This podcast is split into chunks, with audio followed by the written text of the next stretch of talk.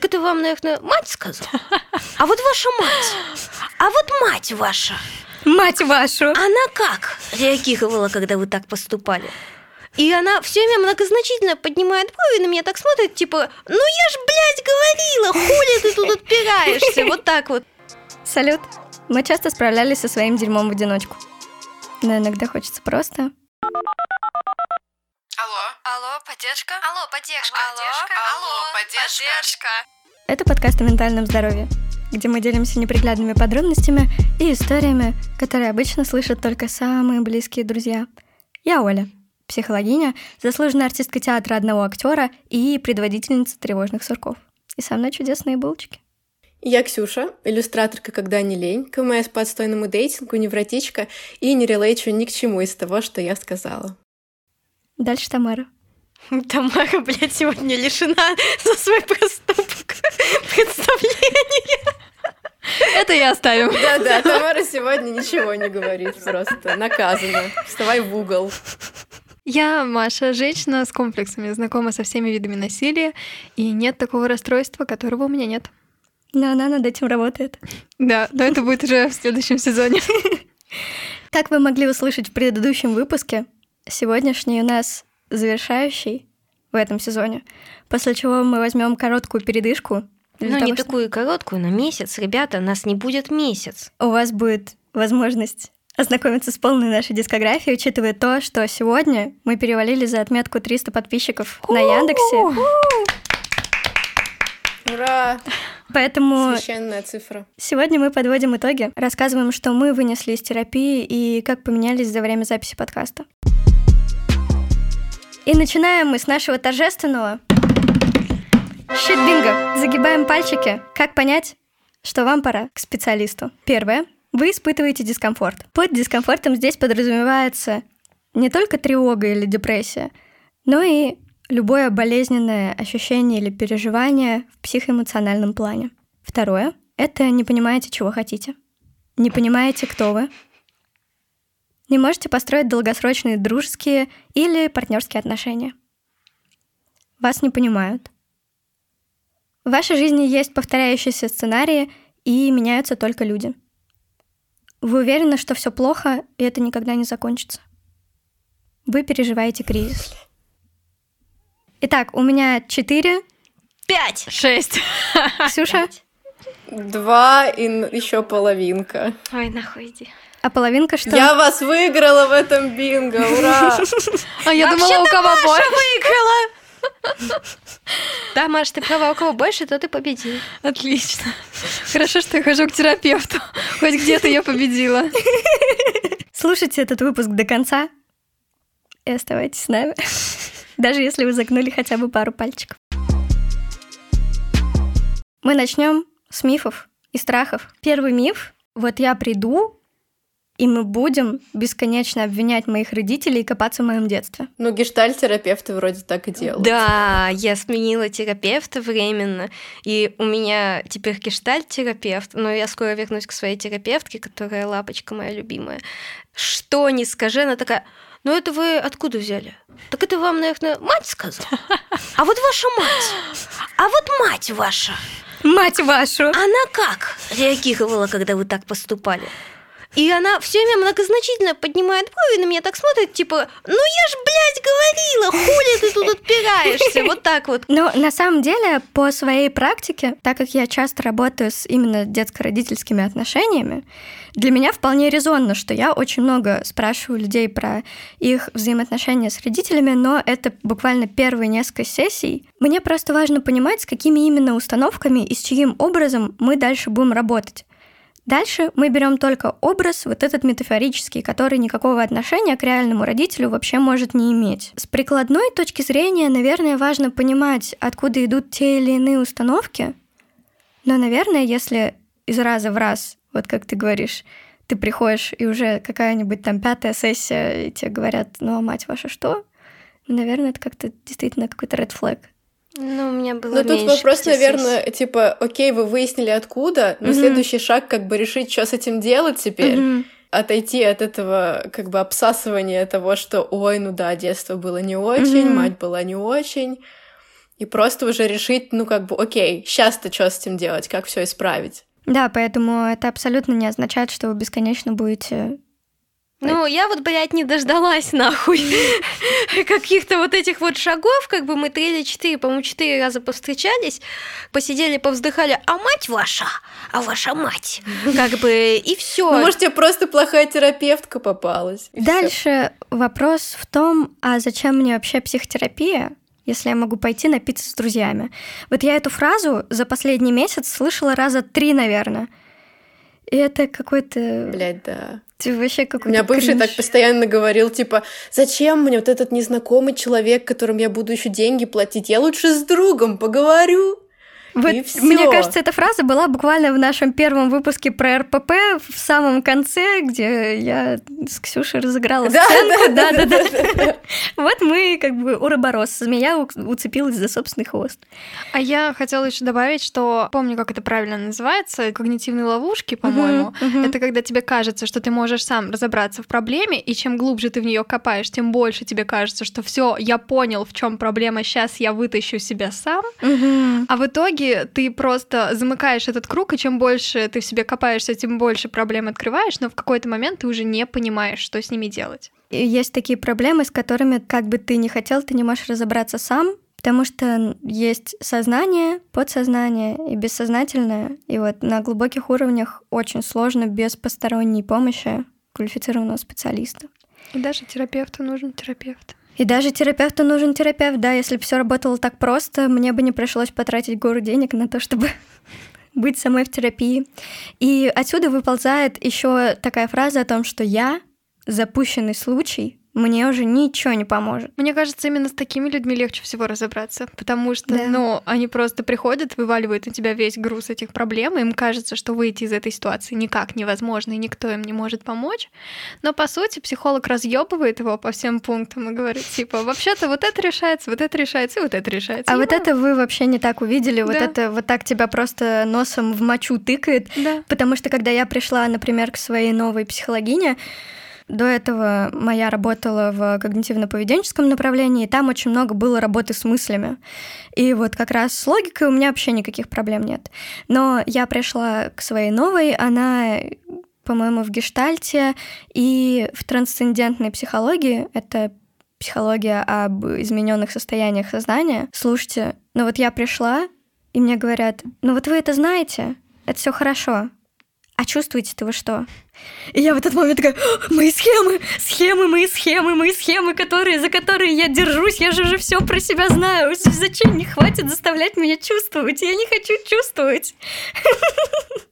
И вот как только мы докопались до моих эмоций и до каких-то телесных ощущений, вот мы зашли на какой-то вообще новый виток. И когда ты отказываешься от того, что ты уже про себя знаешь, вот тут ты начинаешь двигаться в терапии. И есть еще страх, что вас осудят. Есть кринжовая программа «Понять и простить». Вот, и там, Да. да, вот. И мне кажется, что когда говорят про психологов, сразу вспоминают вот эту программу, где там действительно какие-то супер токсичные два психолога, мужик и женщина, они там какие-то вообще ужасные вещи говорят. Есть риск того, что вы можете столкнуться с какими-то такими комментариями или с осуждением, но он минимален по той простой причине, что чем больше ты узнаешь про людей, про устройство психики, про то, что вообще бывает, тем меньше ты думаешь об осуждении. На самом деле здесь как у врачей. То есть они не относятся к своим пациентам как к каким-то ненормальным. Они относятся к этому как вот к своей будничной норме. И у них уже другое восприятие тела. Вот у меня другое восприятие человеческой психики. Иногда просто люди, с которыми я начинаю общаться, говорят о том, что вот, там, я боюсь психологов. Но поверьте, психолог, грамотный психолог, который работает по зову сердца, он никогда вас не осудит.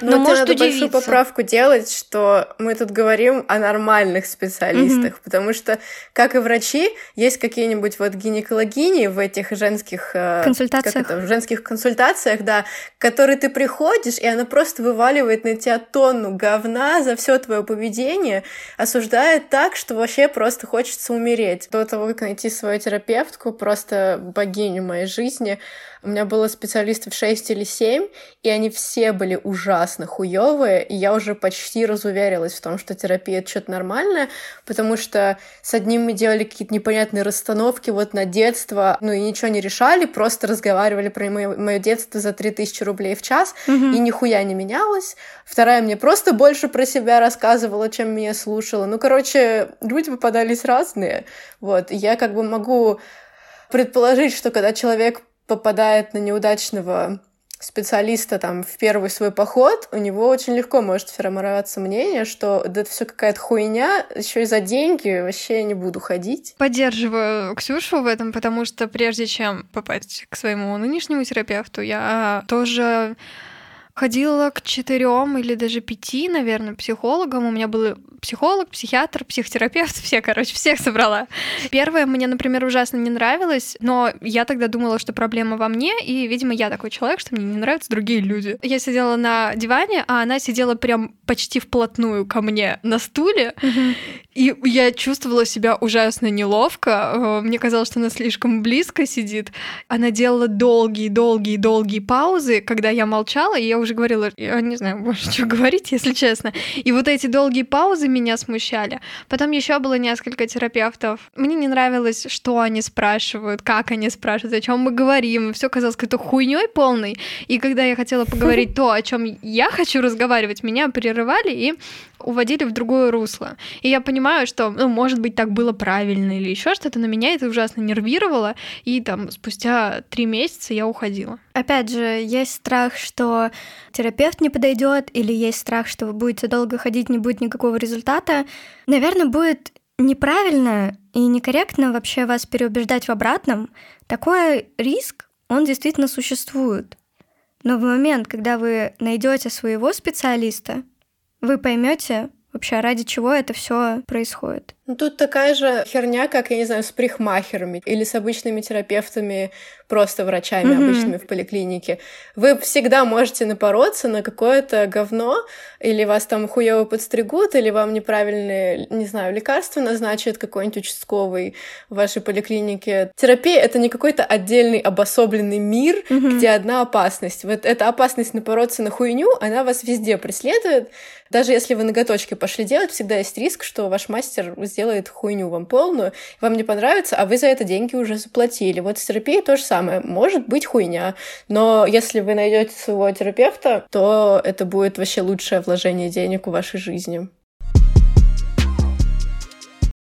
А что вообще поменялось с тех пор, как мы начали писать подкаст. Я вначале сказала, что не релейчу больше ни к тому из того, что говорю о себе в своем представлении, ну, кроме, наверное, иллюстраторки, потому что рисовать я в целом не перестала.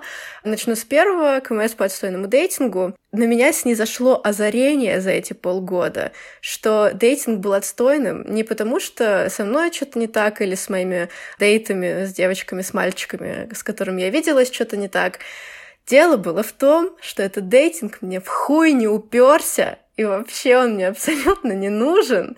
Я думаю, Оль, ты разделишь мои чувства, потому что да. ты недавно удалила Пьюр. Да. да, решила, что это тебе тоже нахуй не надо.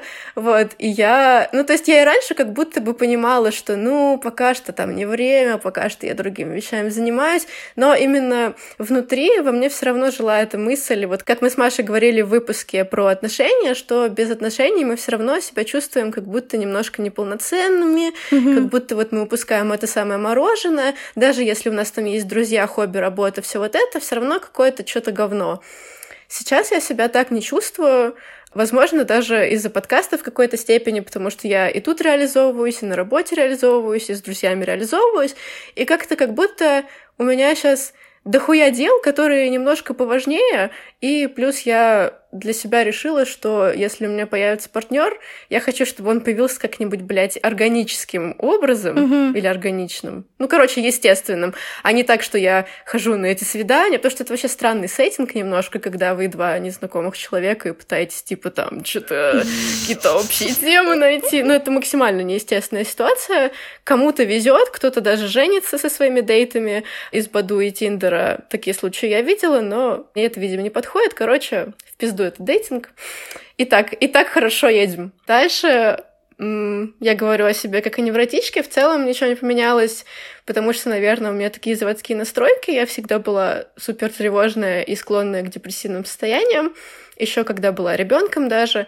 Но недавно, вот пару месяцев назад, ввиду внешних факторов там, моей личной жизни и прочего-прочего, я провалилась в такой депрессивный эпизод, что, ну, вот ты в 23 года живешь один, прекрасно обеспечиваешь свою жизнь, а потом в какой-то момент пишешь маме и просишь ее приехать и сделать тебе суп, потому что ты вообще не можешь встать с кровати. Я села на антидепрессанты, как я уже упоминала в каком-то из выпусков, и это было лучшее мое решение вообще просто. Причем фан факт, я всем всегда говорила, что сесть на фарму — это мой последний вариант, то есть это опция, если будет прям вопрос жизни и смерти, потому что я все время боялась таблеток, меня все время кошмарила там вся эта тема с побочками. Но, как вы понимаете, это был вопрос жизни и смерти, поэтому я на них села и чувствую себя замечательно, потому что, возвращаясь к нашему первому выпуску про РПП, из-за того, что мое РПП всегда было от тревожности, сейчас у меня тревожности сильно меньше на таблетках, и, соответственно, ну, РПП типа сам, самоликвидировалась Мгм. как-то на данный момент, и я больше не пользуюсь как бы этим копингом борьбы с тревожностью, потому что тревожность мне прекрасно убирают антидепрессанты. То же самое с дереализацией. У нас был отдельный выпуск про нее. К моему удивлению, жизнь без дереализации возможна. Это пиздец странное чувство. Я Мгм. пока до сих пор к нему не привыкла. Но Дереал как будто бы тоже отходит на второй план, и жить стало немножко полегче. Опять же, потому что Дереал из-за тревожности. Тревожности меньше, Дереала меньше.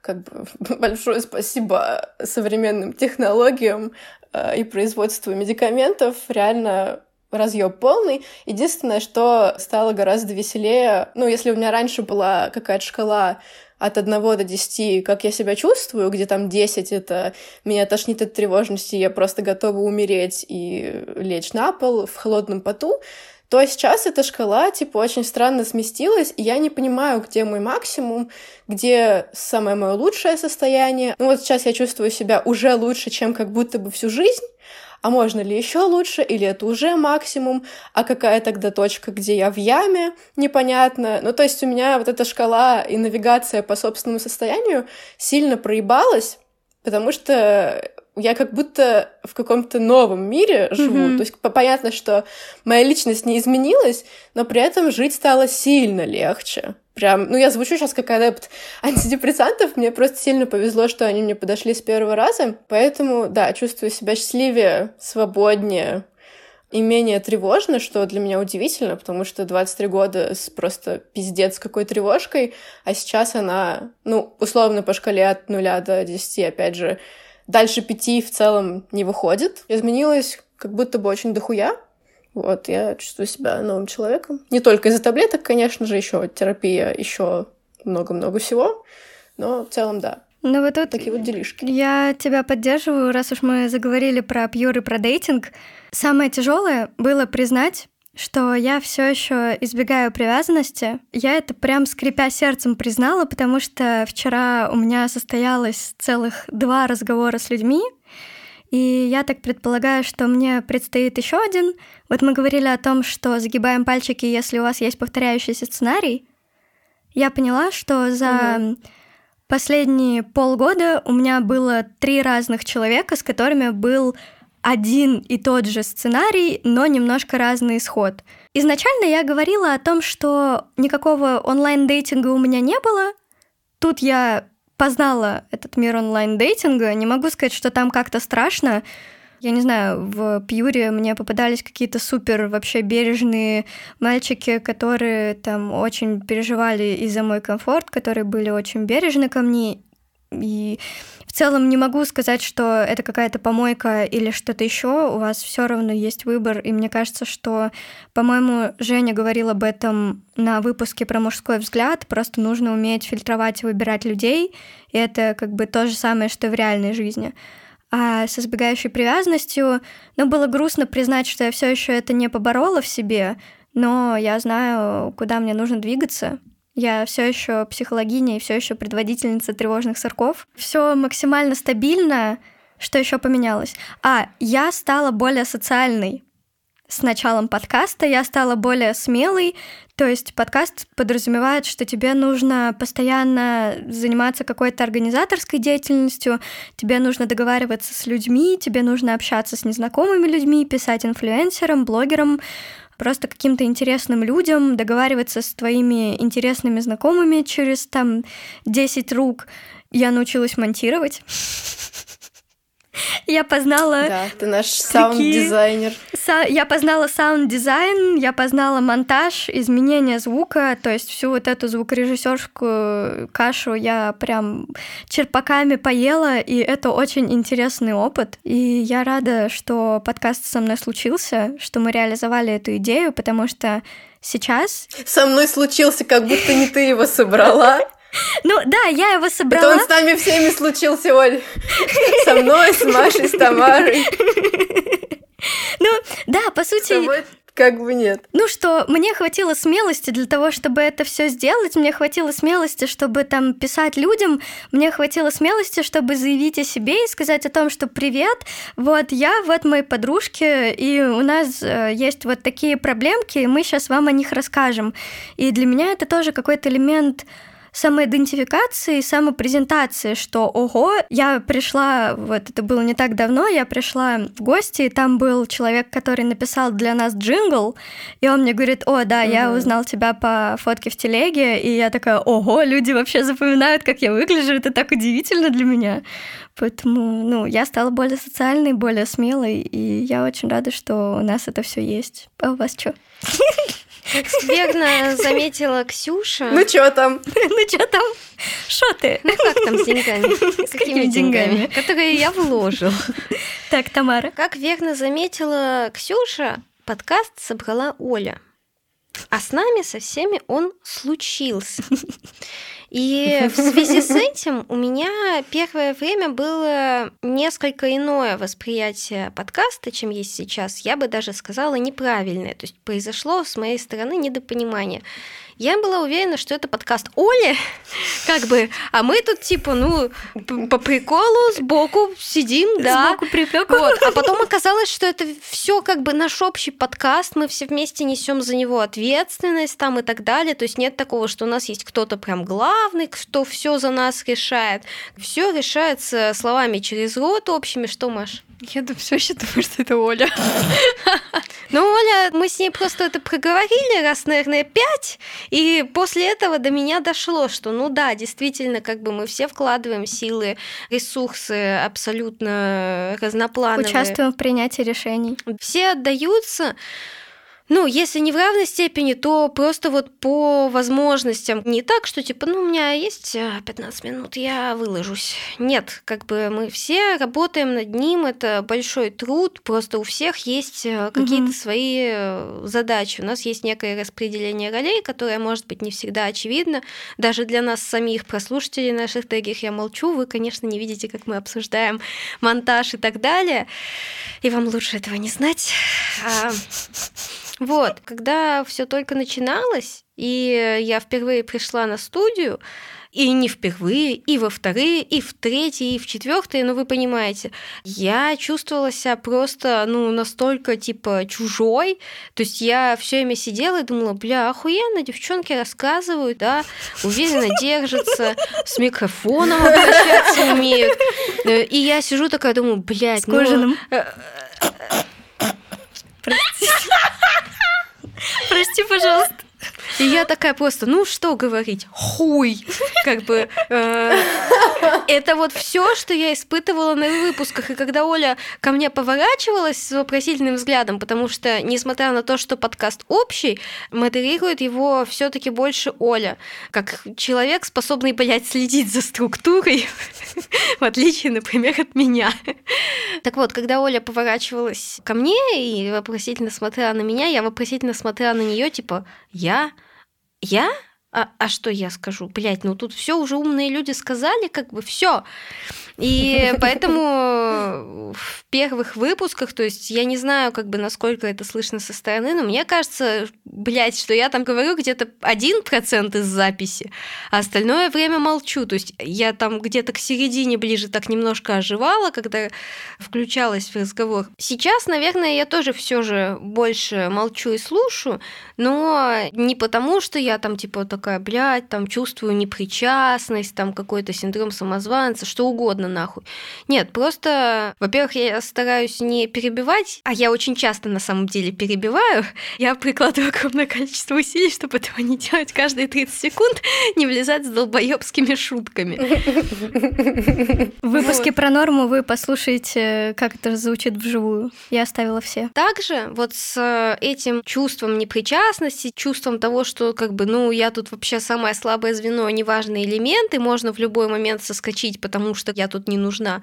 Вот вместе с тем, как это ушло, пришло логично, наоборот, ощущение сопричастности, ощущение того, что я могу через подкаст в том числе себя самоидентифицировать. Здравствуйте, у меня ПРЛ, у меня проблемы с самоидентификацией. Вот, и то есть я уже говорю, как будто это вообще обычное дело, так типа, да, мы сегодня записываем подкаст. Да, я вчера там поздно домой пришла, у нас была запись подкаста, потому что это действительно уже, ну, стало частью ну, не буду говорить громко жизни, да, но частью тех дел, которые я выполняю в свободное от работы и сна время. В общем, логический вывод, если сначала я очень боялась, по сути, подкаста и чувствовала себя чужой и ненужной, то сейчас я понимаю, что я полноправный участник, я уже подхожу к микрофону без тряски, без волнения, я абсолютно спокойно со всем управляюсь и понимаю, что да, да, мы вот такие просто просто мы делаем крутую вещь. Опять же, этому очень поспособствовала обратная связь. Спасибо всем, кто присылает нам обратную связь. Вы не представляете, как мы каждый раз радуемся, обсуждаем каждый полученный отзыв. Мы всегда делимся теми отзывами, которые приходят нам в личку. Пишите и... нам отзывы, мы их все посмотрим, послушаем. И передаем пламенный привет людям, которые считают, что мы навешиваем ярлыки. Я всегда рада пообщаться и послушать полную обратную связь. Я тоже хочу передать э, привет людям, но именно тем, которые определенного толка давали обратную связь. Это те, кто приходил ко мне там в личку или где-то в общем пространстве, говорил, о, Тамара, ты знаешь, а я слушаю подкаст со своим партнером, и мы постоянно ставим на паузу и обсуждаем, и вообще мы друг без друга его не слушаем. У нас это уже традиция, потому что это, это был звук, типа, звук милоты, да. Спасибо.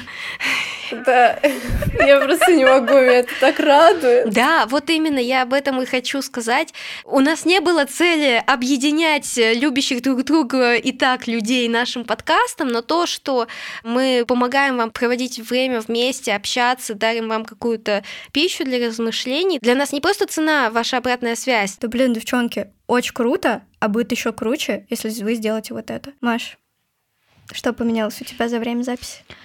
Сколько прошло? Полгода? Больше, наверное. На самом деле очень много поменялось, и я тоже очень релейчу к тому, что говорит Ксюша. Изначально это не казалось чем-то серьезным. Ну, типа, ну, подкаст это по приколу. Сейчас мы тут пару выпусков запишем, и все.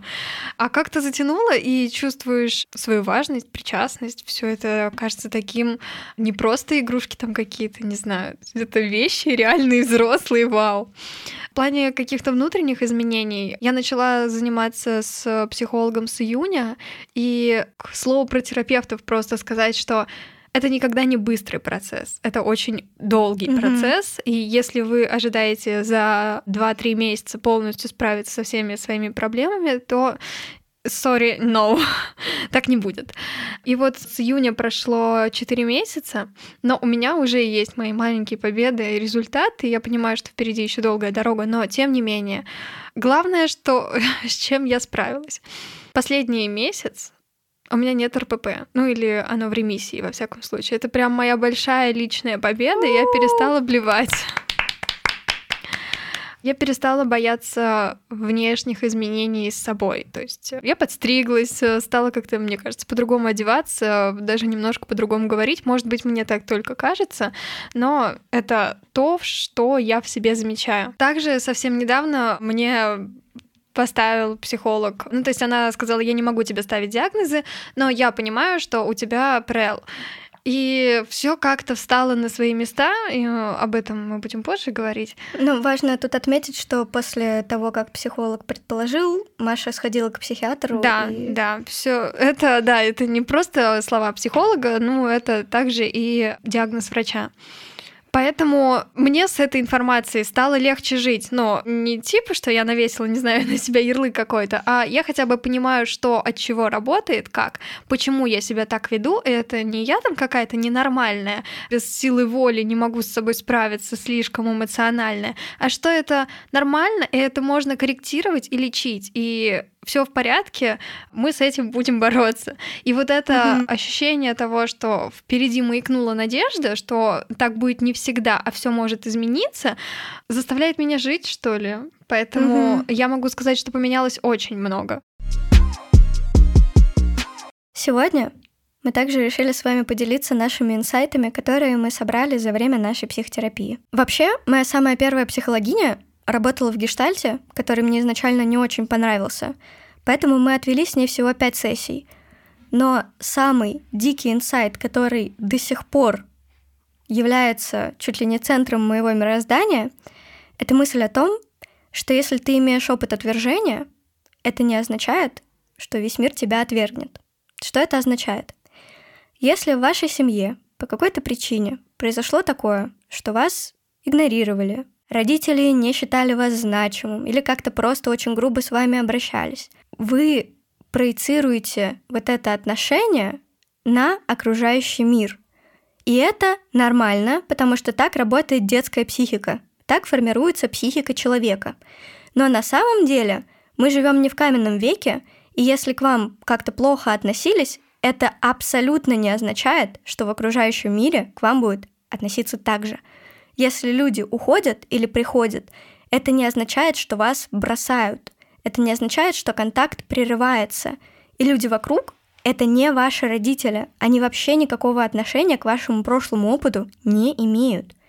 Поэтому, если у вас тревожный тип привязанности, и вам кажется, что ваш друг, подруга или партнер вас бросает, недостаточно вас любит, пожалуйста, сходите к специалисту и попробуйте разобраться, а действительно ли вас бросают. Я перед тем, как скажу свой поинт терапии, хочу просто дисклеймер сделать, что это не касается каких-то серьезных кризисных ситуаций, в которых все очень сложно и какие-то тяжелые обстоятельства. Mm-hmm. Вот этот как бы инсайт, он больше про бытовые какие-то взаимоотношения, там, про дружбу, про романтику, где нет домашнего насилия, mm-hmm. каких-то, ну, в общем, вещей, которые прям требуют чьей-то еще помощи. Это просто про какие-то casual штуки, с которыми мы сталкиваемся. Я раньше очень много времени тратила на негодование, когда со мной как-то плохо поступали, и я вот сидела и просто плавала в своей злости и обиде, и никак не могла ответить на вопрос, а как же он или она мог, а вот как же со мной, с такой хорошей, я же вот так старалась и такая была вся замечательная, вот как он мог со мной так поступить, это как бы мысль тебя просто загоняет и ничего не решает. И недавно до меня дошло, что, ну, другому человеку можно со мной плохо поступить. Законом не запрещено быть мудаком в целом. Такое случается. При этом у меня точно так же есть выбор, и я могу уйти из этой ситуации. Глобально мне тоже можно поступать с людьми плохо, при этом, когда ты так делаешь, ты должен принять последствия. И мне просто стало почему-то очень легко от этой мысли, что, ну, все поступают как бы в зоне своей ответственности. Вот то, что человек поступил со мной как-то плохо, да, это больно, неприятно, но при этом у меня вот есть своя ответственность в этой ситуации, и моя ответственность, условно, сказать, что со мной так нельзя, и уйти. Все. Все стало легче немного в отношениях, потому что Раньше я все это принимала на себя и пыталась там кого-то перевоспитать, что-то объяснить, как-то все это решить, как будто бы, но при этом это все равно никогда не получается. Ты никого не перевоспитаешь, ты никого насильно не протерапевтируешь и так далее. Если человек, например, тебя не слышит, если он поступает с тобой плохо неоднократно и тебе просто плохо рядом с ним, всегда можно уйти. Вот как бы такое правило не понравится, уйду. Потому что я не вижу смысла тратить время и силы на что-то, где мне плохо. У меня вообще немножко в другую сторону есть мысль об этом. Вот у скриптонита есть такая строчка «В тебе ошибки, я не хочу вносить правок». Просто буквально вчера разговаривала с человеком, который полностью осознает, в чем его проблема. Я тоже это осознаю, но как раньше, я не пойду там кого-то исправлять, я принимаю человека, и я понимаю, что ввиду того, что он вот конкретно вот такой, есть какие-то ограничения. Но я не могу его изменить и не собираюсь. Если я понимаю, что у человека есть свои загоны, какие-то проблемы, если он хочет их решать, и если он их признает и говорит такой, типа, да, вот у меня есть вот это, я хочу с этим разобраться, тра-та-та, это вообще другой сценарий. Я больше mm-hmm. про сценарий, где люди там в отрицании, где вам плохо неоднократно, где вы уже там попытались 10 раз поговорить, и ничего не работает. Вот как бы этот кактус есть нет смысла, и легче просто... Да, разойтись. Изолировать себя от этой ситуации. Ты, Марк, ты говорила о том, что Твой главный инсайт о том, что нет волшебной таблетки? На самом деле речь даже не про волшебную таблетку, а больше про волшебное средство. То есть, когда я изначально пришла к терапевтке своей, Естественно, мне хотелось, чтобы она сказала, вот тебе волшебная конфетка или там пилюлька, ты ее выпьешь, и у тебя сразу же все станет хорошо. Но я, конечно же, ей это транслировала, и она сказала, ну, такой нет. Как бы я говорю, ну, блин, очень жаль, очень плохо. 21 век, почему такой нет? И мы пустились в долгий путь терапии. Скажу честно, я сейчас вот временно сменила терапевтку, я подумала, так, но вот моя она, может быть, просто не знает или мне не говорит. А там на самом... А на самом деле, да, волшебных таблеточек, конфеточек, пилюлечек не существует, которые в мгновение ока все. Но есть волшебные но... пиздюли. Сама ты, блядь, пиздюли. Но, но, может быть, есть волшебное средство, типа нажать пальчиком на пупочек, а потом два кувырка назад сделать. И вот тогда все там в организме встает на свои места, и ум становится ясным. Заговор на полную луну. Это ПРЛ и магическое мышление называется. Да, да, да.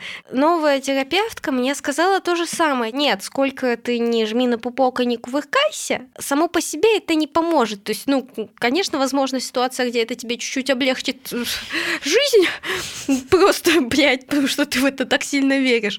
Но на самом деле проблемы так не решаются. Конечно, мне до конца...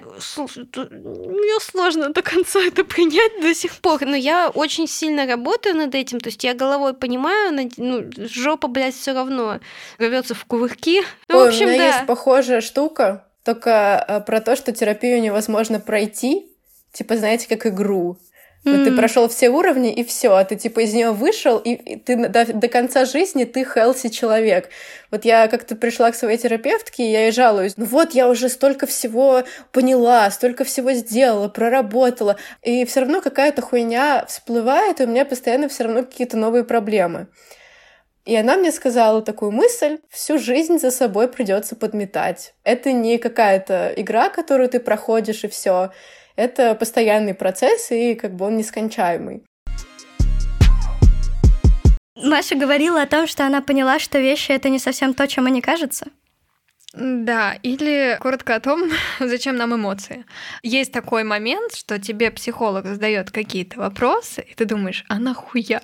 Кажется, как будто это какой-то вообще отвлеченный вопрос, который не имеет никакого отношения к ситуации. И психолог такой, а что вы чувствуете? И ты думаешь, ну нихуя не чувствую, я не знаю, у меня ноги парализованные. И за вот эти четыре месяца я научилась ну, насколько пока это возможно, понимать, что эмоция, она нам зачем-то. Вот, мне грустно, я сейчас обревусь, буду думать, что все плохо, что ничем себе помочь не могу, никто mm-hmm. мне не поможет. Мой психолог научила меня, что тебе плохо, ну ты подумай, почему плохо? Я такая, ну мне хуево просто, но я ничего не могу с этим делать. На самом деле могу. Просто в тот момент, когда твой мозг испытывает боль, эмоциональную, он не хочет думать и не хочет искать возможные решения. Угу. Он хочет, видит один единственный выход. Тут такой момент, что как только ты пробуешь первое время анализировать свои эмоции, потом ты не можешь остановиться. И любое свое чувство ты начинаешь идентифицировать, mm понимать, зачем оно нужно, и с этим на самом деле жить гораздо легче. Mm-hmm. Да, ты, может быть, немножечко становишься похожим на робота внутри себя, потому что такой, ага, вот мне весело, почему мне весело, ага, вот мне грустно, почему мне грустно, а почему я завидую, а почему я равнодушна, а почему я вот это. И ты как бы задаешь себе миллион вопросов, у тебя такой нескончаемый диалог внутри тебя, mm-hmm. который помогает тебе на самом деле понять себя и понять, что идет не так. Потому что легче обозначить проблему, когда она только началась, чем когда она уже запущена. Внимание! Уважаемые пассажиры, это триггер warning self-harm. Если вас триггерит эта тема, пожалуйста, пропустите ее. Для этого воспользуйтесь тайм-кодом в описании. Когда ты уже в десятый раз режешься или, не знаю, вскрываешь вены, уже тогда будет сложнее понять, что не так, потому что одно накатывает на другое. А когда вот только в самом начале ты заметил, что что-то идет не так, ты, ты сел. только подумал да, о том, что ты да, хочешь это сделать. Да, ты сел, подумал, если удобно, выписал это себе, что конкретно не так, и попытался, ну не знаю, либо на терапии решить с психологом, почему тебя задевают эти вещи, mm-hmm. эти пункты, и что можно сделать, чтобы они тебя не задевали. Для меня прям супер инсайтом, как для тебя, Маш, что эмоции зачем-то нужны, была мысль о том, что люди меня видят, люди меня замечают, и они что-то знают обо мне. Я сейчас объясню, это какая-то супер странная... Вот Тамара пожимает мне руку.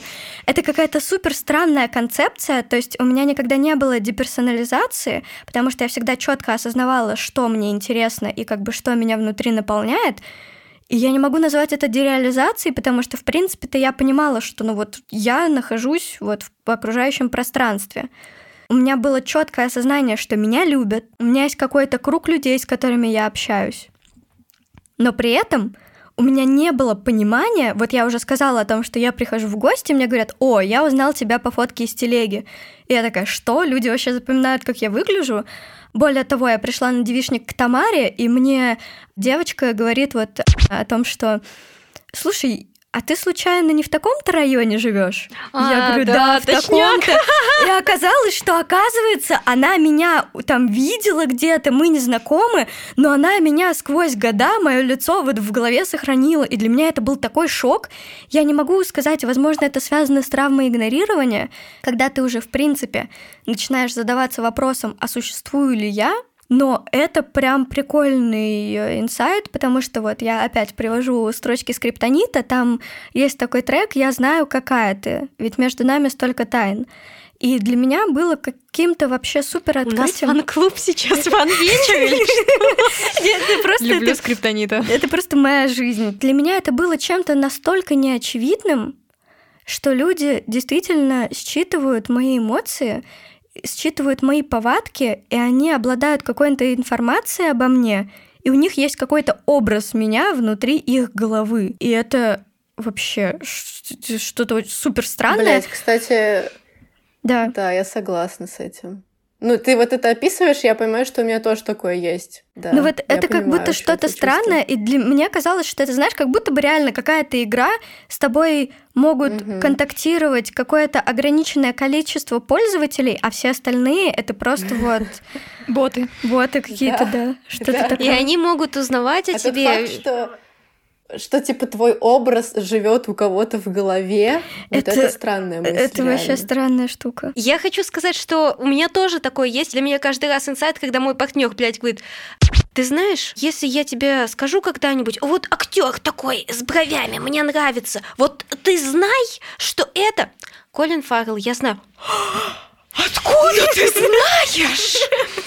Как бы мы шесть лет встречаемся, ну теперь уже мы поженились, как это теперь назвать? В общем, мы теперь уже Женаты. Женаты. Супруги. Супруги, да, растерялась. Три года живем вместе, и я каждый раз на любую хуйню, когда вот он проявляет то, что он обо мне что-то знает, я каждый раз в ахуе. Просто. И он мне каждый раз говорит, ёбнутый, блядь, мы сколько лет вместе, конечно, я тебя, блядь, знаю, нахуй. Вот, короче, Оль, Ксюша, вы абсолютно, в этом не одиноки. Это какой-то очень короткий пункт, он звучит, да, как быть собой — это ок.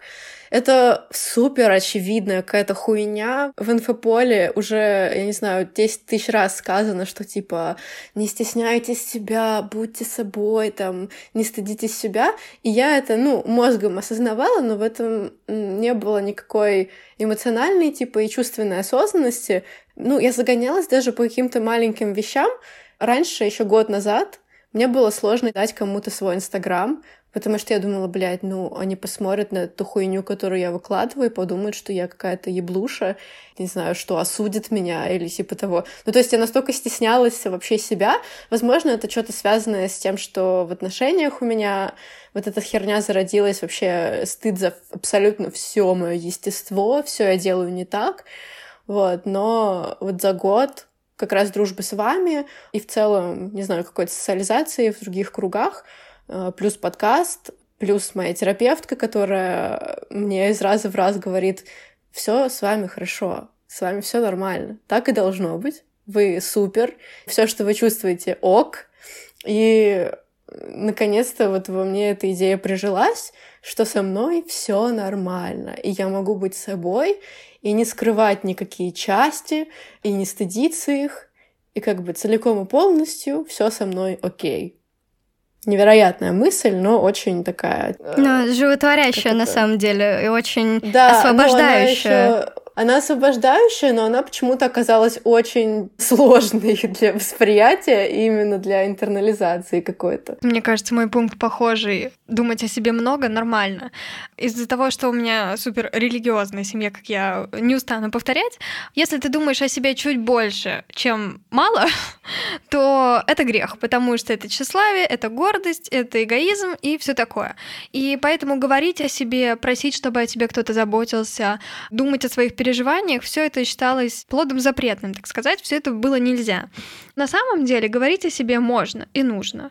И ты можешь делать это сколько угодно. И ты уже заслуживаешь хорошего отношения, приятного, бережного по дефолту. Да, да, и не нужно слишком много париться о том, что о тебе подумают. Ну, это вот как раз к Ксюшиному быть Мгм. собой ок. Сюда же, что если тебе хочется поговорить о себе, поговори. Если тебе не хочется, не говори. Я это к себе приняла, что постарайся получить из этой ебаной жизни хотя бы сколько-нибудь удовольствия. Если тебе хочется что-то делать, делай. Хочется говорить о себе, говори. Хочется думать о себе, думай. Моя идея очень сильно отличается от э, идей девочек на самом деле, хотя, возможно, она тезисно звучит как-то похоже, хотя, наверное, нет. Моя идея от себя не убежишь. Что я в нее вкладываю? Когда я вот сменила временно терапевтку, у меня была, помимо кувырков, еще одна надежда, что вот сейчас я приду, она-то свежим взглядом на меня посмотрит, да, мы-то с ней э, годами там не занимаемся, и она мне вот что-то, блядь, вот найдет и выдаст нахуй. Что-то вот новое, блядь, что мне резко поможет. Ну, то есть, как бы, отчасти это, конечно, вариация первого инсайта, но профиль немножечко другой. И вот я к ней прихожу, там, первая сессия, окей, знакомство, потом вторая, третья. И я понимаю, что она мне говорит те же самые слова, которые мне говорит терапевтка, но не в том плане, что это просто какие-то общие слова, и мне две терапевтки так говорят. Нет. Четко, тезисно, с разбором конкретных ситуаций. Речь о том, что они выделяли у меня одни и те же проблемы. И все заканчивается тем, что с временной психотерапевткой мы приходим к тому же, к чему мы пришли в свое время с моей постоянной. У меня очень завышенная планка требований, я не умею отдыхать, я трудоголик. То есть это может быть все, конечно, очень банальные и очевидные вещи для тех, кто со мной знаком. Но да, вот такое я и обсуждаю на психотерапии сколько специалистов бы я не сменила, они будут мне говорить одно и то же, потому что к ним прихожу одна и та же я, и я от этого убежать не смогу. То есть меня из специалистов как перчатки, рука останется, блядь, та же самая нахуй. Но... И для меня это было... Да, блядь, я понимаю, что это тоже достаточно очевидная вещь. Ну, ты не меняешься в зависимости от Мне того... кажется, вся терапия заключается в том, что ты осознаешь очевидные вещи, но они очевидны вот для кого-то снаружи, а да. для тебя внутри да. они вообще супер неочевидны. Да. Я как раз да, сегодня да, пришла да. к психологу, просто вбежала практически в кабинет и говорю, я вам такое сегодня расскажу, такое. Она так садится, вздыхает. Ну что там? Будет интересно. Я такая, очень интересно. И вот половина сессии я просто говорила, да как я не могла этого понять? Я столько времени потратила на хуйню. Да почему я этого не осознала сразу? Да, у нас сегодня клуб прописные истины, но почему, блядь, я это не поняла сразу? А почему едет он, а не я? А когда я поеду в Египет? А я что, совершенно совершеннолетний, что ли? Господи, Locked Club, еду в Египет, гуглим, слушаем, наслаждаемся, разъебываем танцпол. Вот вам Сегодня рекомендации от Ольги Аксеновой. Добрый вечер. И мои... Скриптонита. Из скриптонита, да. Кстати, на свадьбу тоже можно включать такую песню. Проверено. В тебе есть огромный потенциал, который ты сам как-то, может быть, прячешь, или, возможно, воспитание так огранило твои биологические задатки. Но фактически я понимаю, что я могу справиться вообще со всем. Я очень долго пряталась от жизни, и какое-то количество времени в буквальном смысле со мной нельзя было связаться по телефону, в ВК в друзьях у меня было два человека, мне кажется, я уже много раз рассказывала про эту историю. Но она мне все равно каждый раз кажется невероятной в эпоху соцсетей, мессенджеров. Я просто, да, большая любительница раньше была пропадать со всех радаров, но суть в том, что я очень боялась проживать эту жизнь в полной мере. А сейчас я понимаю, что у меня уже достаточно ресурсов, и вообще я могу взять любое яблоко, которое лежит в миске. Вот у меня есть моя любимая аналогия про миску с яблоками. Она, кстати, частично описана в нашем телеграм-канале, на который можно подписаться по ссылке в описании. Фактически перед вами просто лежит миска с яблоками. Они все разные. Вы чисто технически можете взять абсолютно любое – но вы можете думать о том, что, блин, ну по этикету надо брать то, которое ближе лежит.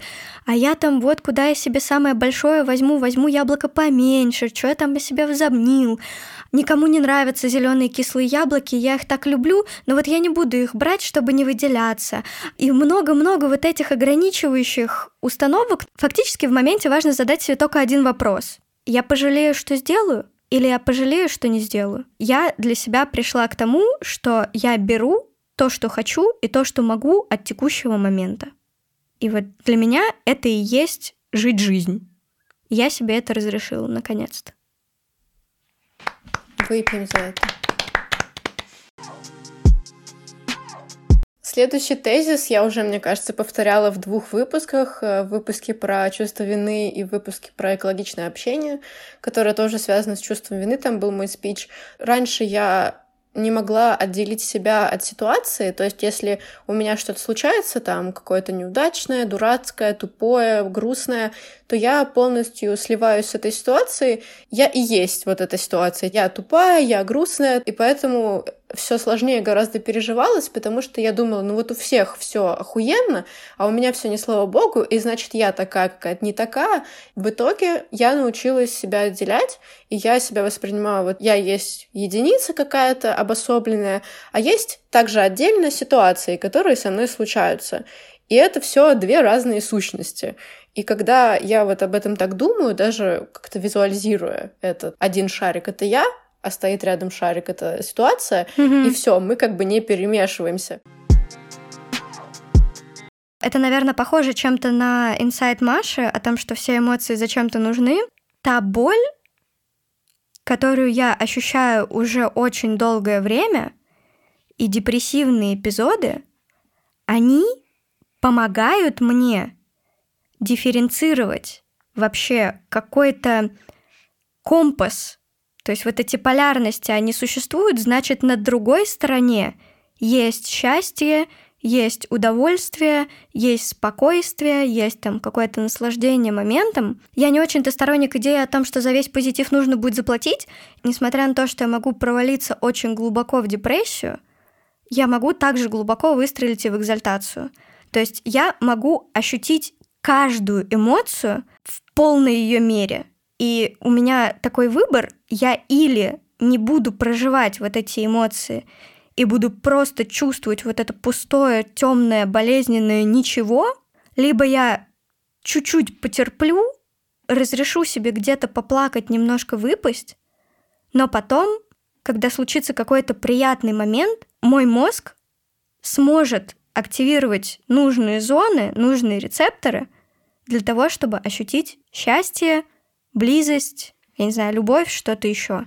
Но это действительно баланс инь-янь, тяни толкай, то есть черное и белое без одного не может быть другого. Каждая из эмоций, каждое из ощущений, они зачем-то нужны.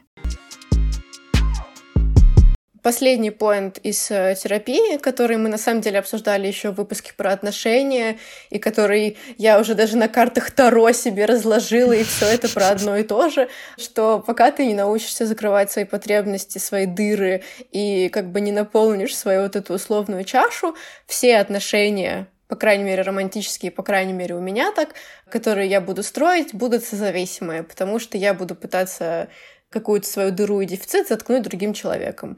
Просто это постоянно повторяется из раза в раз с разными людьми, и уже как бы супер очевидно, что это одни и те же грабли, mm-hmm. поэтому ну, отчасти мне поэтому перестал быть интересен дейтинг, потому что я понимаю, что ну, у меня сейчас как бы другие делишки есть. Mm-hmm. Вот, и чтобы какое-то удачное партнерство строить, я сначала должна там со своей хуйней разобраться. Вот. Ну, вот это очень... мысль, на самом деле. Это очень похоже на то, что мы говорили и в мужском выпуске. То есть, в принципе, все люди рано mm-hmm. или поздно приходят к мысли, что это, знаешь, при крушении самолета маску сначала на себя, потом на ребенка. То есть вот в своей да, жизни да, сначала да. со своим говном разберись, потом уже все остальное. Это тоже был внезапная, очевидная истина. Не существует правильных и неправильных решений. Вообще это все эмоциональная окраска. Угу. Существует выбор и ты берешь ответственность за его последствия. И это все, что нужно знать о жизни. Ну вот это очень похоже на то, что Ксюша говорила о том, что люди вольны поступать, как им вздумается. Другой вопрос, что вы просто берете ответственность на себя за последствия. Да, но тут уже скорее к тому, что если ты мучаешься терзаниями правильно, я и неправильно поступила, как вообще поступать, а что вообще делать, ты можешь сделать абсолютно любой выбор. Главное, бери за для себя ответственность за этот выбор из выводов могу сказать только ходите на терапию, но при этом будьте избирательны в специалистах. И главный мой совет, как человек, который сменил специалистов 7, наверное, точно за свою жизнь, и потратил кучу бабла на это все. Если вам во время сессии некомфортно, даже на первой сессии. Не то, что там, типа, вы немножко зажаты, ну, вот как при знакомстве с новым человеком, mm-hmm. какой-то уровень неловкости ок.